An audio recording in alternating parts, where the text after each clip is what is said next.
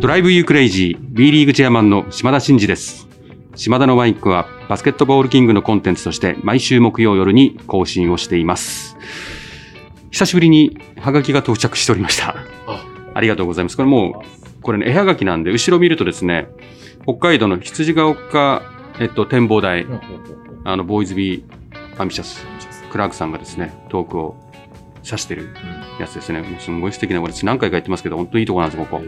はい。ラーメンとかね、チーチーズケーキとか食べれるんですよ、ここなるほど。景色も綺麗だしね。そんなハガキを使っていただいて、モップさんから、モップさん初めて、2回目ですかね？初めて？ツイッターではよく。そうですよね。モップさん、ツイッターであのちょいちょいつぶやいていただいてまして、島田のマイクについて、あの、届いてますんで、ありがとうございます。島田さん、こんにちは。今シーズンもお疲れ様でした。いっぱい大変なことがあったと思います。その中で、えーこれは特に大変だったということを教えてください。いやー、こ特に大れ、変。特に大変だ。もう、うん全部大変ですよね。あの、通じて話すとコロナなんですけど、まあ、不慣れだったんで、まあ、大なり小なり全部大変でしたね。はい。なんで1年やったんで、来シーズンは大体この時期にこんなことがあるのねっていうことも、その雰囲気も分かったんで、もうちょっと上手にね、あの、やれるかなって気はしてますので、えっ、と、そんな感じでございます。モップさん、ありがとうございます。でですね、今日は、もうスペシャル、スペシャル、スペシャル。スペシャルスペシャル。何ですか、これは。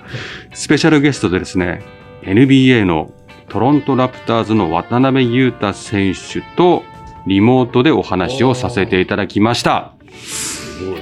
どうですか？ちょっと自慢ですね。自慢ですよね。はなかなか聞きたいこといっぱいあるじゃないですい。か。いや、ちょっと、もう半分冗談半分でね、あのー出てくんないかなっていうことを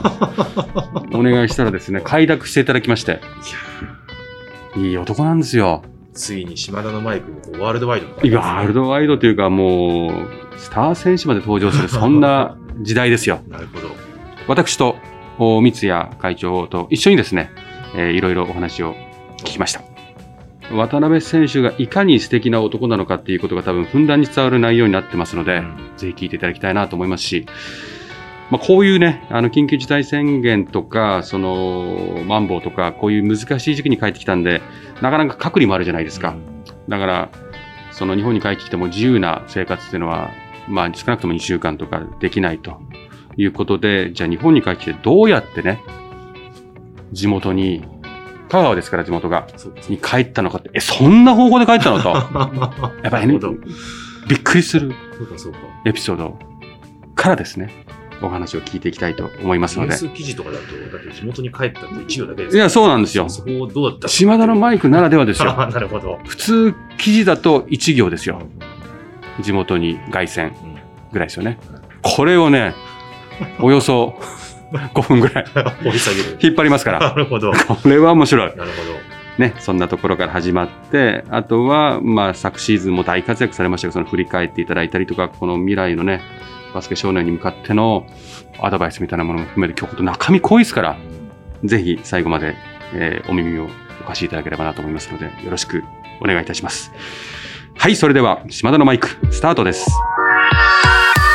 Drive you crazy、Drive you crazy、Drive you crazy。B リーグチェアマンの島田真二です。島田のマイク。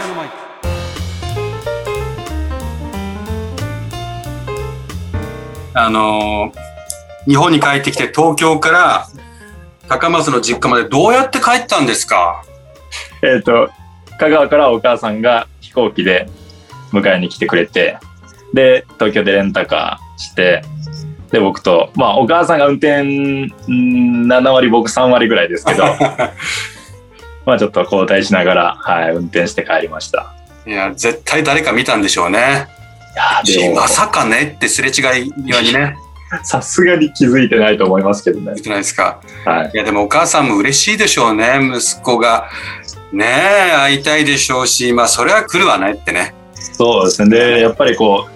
隔離、今隔離があるじゃないですか、2週間の。はい、はい。で、それをやっぱりそのホテルでやるっていうのは、やっぱ僕としてもちょっと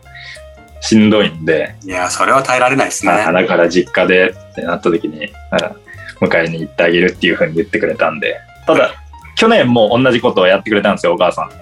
あ、そうですか。うん。で、で去年は僕国際免許をあの持たずに日本帰ってきたずっとお母さんが運転して帰ったんですけど。あら、3割なかったんですね、お母さん。3割なかったんですよ。10だからもう全部お母さんがやった結果腰やっちゃって。それは大変ですわね。そう僕。8時間ぐらいかかりますね、8時間ぐらい。ももっとかかります。もっとかかあ、ります。もっとかかりますか？はい。いや2人でこう家でいる時にいきなりなんか動けなくなったとか言い出して。は腰がもうなんか痛いとか言ってだから僕もうどうしようもないんで、はいとりあえず救急車呼んでい。はい。で僕 一緒に救急車乗ってマジっすか？そうなんですよ そうだからそういうのもあったんでだから今回は絶対に僕もちょっと運転手伝おうと思って そうですよね。はいそれはそうですね。お母さん、腰痛大変ですね。マはいッサージしてあげてくださいね。はい、で今回は腰痛は無事なく大丈夫ですか？過ごせたんで大丈夫でしたあよかったですはい。コロナでどうなるんだろうなって思ってたら、11月にラプターズのトレーニングキャンプに行って、はい。で、1日、12月1日にエキシビット10ですかね、契約結ばれて、その後ロスター入って G リーグでプレーしたと思ったら、年明けて1月1日にデビューされて、はい。そこから大活躍して、で、4月の19日に正式契約を結んだ時は日本はめっちゃ盛り上がってましたよ。あ本当ですか？あ本当に。まずおめでとうございます。あいやーおめでとうございます。ありパチパがとうございますチパチパチパチパチ。いやご本人はこれは契約したってそんな保証されてる世界じゃないからっていうその後のインタビューも見見ましたけど、とはいえこの短期間でぐわーってこうなんか状況ものすごい勢いで変わりましたよね。変わりましたもう本当なんかもう激動のワンシーズンでしたね今年は手繰り寄せていく力がすごいっすよね。いやいやなんかまあ運運とかにも恵まれましたけどね今シーズンに関してはまあでもはい良かったです結果的にはすごい世界で戦ってて、すごい連中と戦ってて、掴んだものはぐっと手繰り寄せて、また上にぐっと上がっていくっていうタフさが見えててですね、勇気もらってます、本当に。あすいませんありがとうございますあの、その、プロフェッショナリズムをですね、日本代表の、んまあ今会長も言いましたけど、ちょっとガツンとですね、はいあの、プレーも、そのメンタルも、そのプレッシプロフェッショナルリズムも違うぞというところをバシッと見せていただきたいなと思います。刺激になりますよね、選手たちもね。本当本当そうなれるように、はい、僕としては頑張んなきゃいけないなと思ってるんですけどはい。バシッと言ってもらいましょうね。いやまあそこがすごい、そのなんだろうな、あのじ人生の転機みたいなものって突然ぐわっと勢いで動くことってうん。ある,、あると思いますし、渡辺選手は多分、早い。段階でアメリカ挑戦してから、もう大学時代からこういうなんかぐわーっていうのを何度も経験してると思いますけど、多分その中でも相当激動の半年だったんだろうなと思って、その辺のなんかこう、状況がどう変わっていったかみたいなのを聞きたくてですね、一つだけ聞きたいことはそこ、まあ、本当はいっぱい田臥選手にね、背中を押されて、アメリカ行きを決めたとか、はい。そのジョージ・ワシントンの時に日本に来て、両国国技館で試合した時はいはい私見に行ってるんですよ。あそうなんですか、うん。その時。でこんな日本人いんの？って。すげえって思ったのが、2015年ぐらいですか？もう4、5年前ぐらいですよね。ですよねもううこんななりますねん。そそんな多分いろんなターニングポイントあると思うんですけど、この一番のターニングポイントのなんかちょっとエピソードがあれば少し聞きたいななんて。ターニングポイント、そうですね、今シーズンは、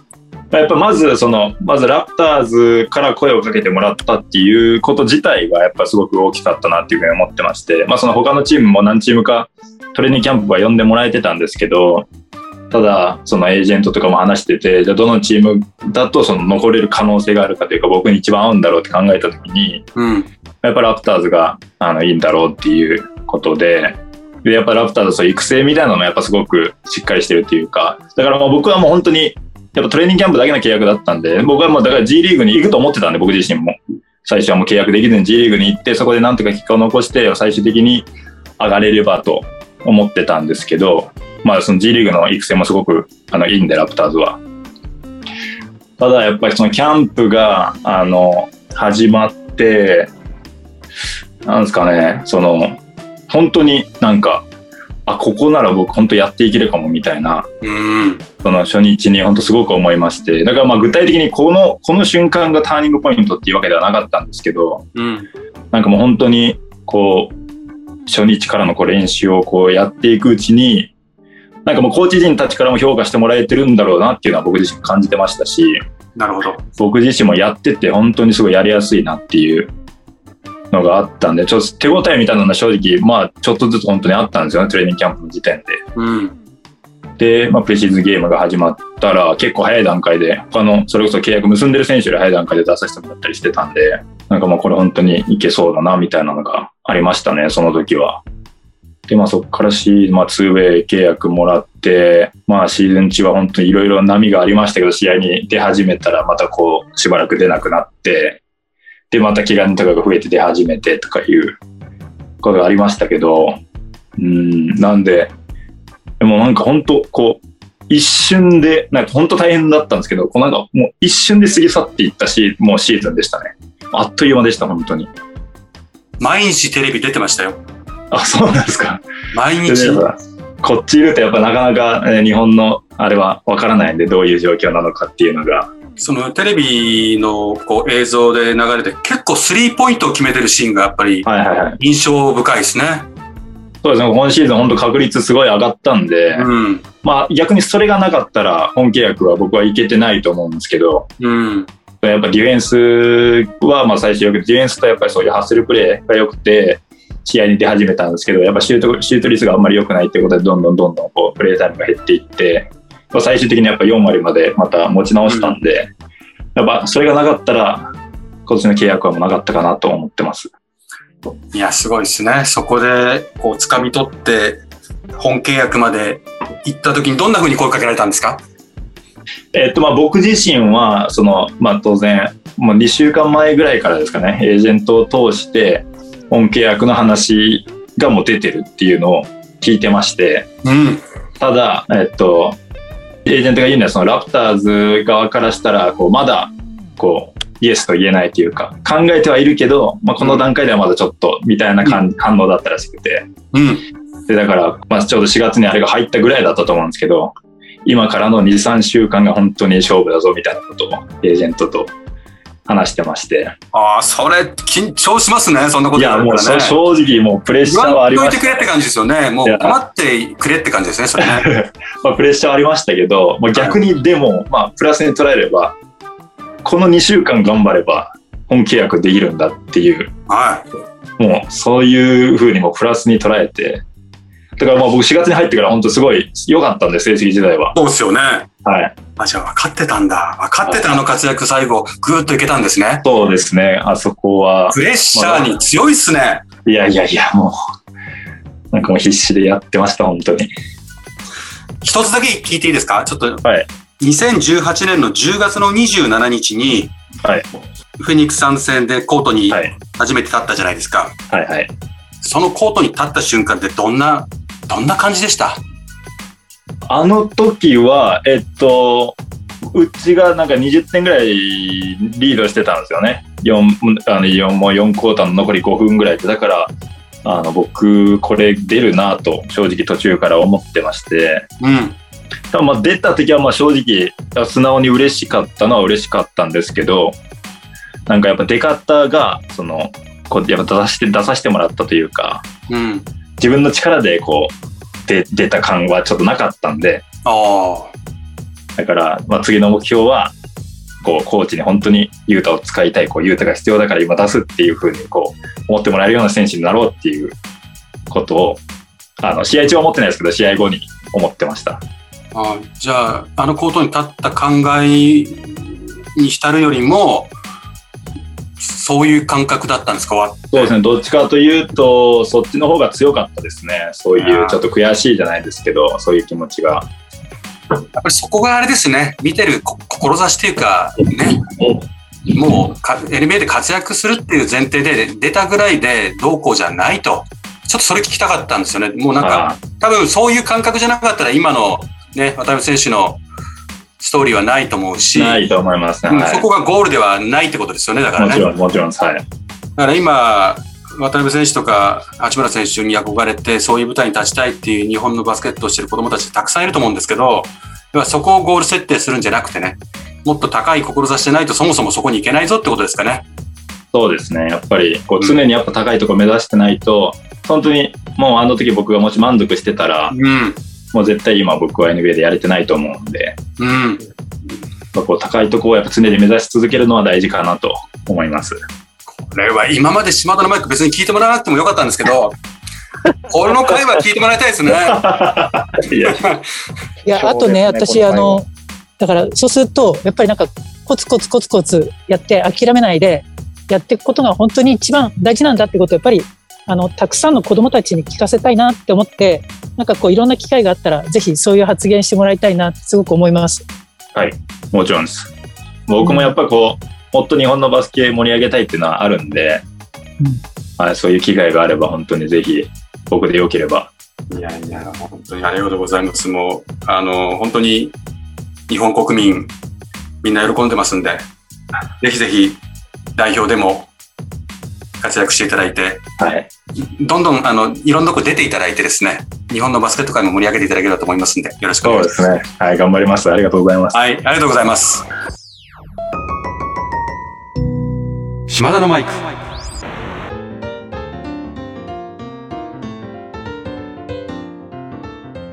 えー渡辺選手とのトーク、いかがでしたでしょうか？ちょっと私、あれですね。ちょ興奮してますね。してますね。なんか、少年のようになってましたね。まあ、一ファンのように。あの、実はもう改めてね、あの、渡辺選手の本とかも私読んでるんですよね。ここの回があったから、以前にも買って読んでて、あの、ニュースとか記事でも見てたりとかして、チェックはしてるんで、ある程度情報は持ってるんですけど、時間が短いからもう何聞こうかなってずっと迷ってて、はい、はい。で、もうえりすぐりの質問を私の中でさせていただいたんですけども、まあ皆さん地元に帰った方法を聞きたかったかどうかは別として、あれは私が聞いたというよりも本人が、あの、あ。なんとなく、あの、自然に話してくれたんですけど、はい。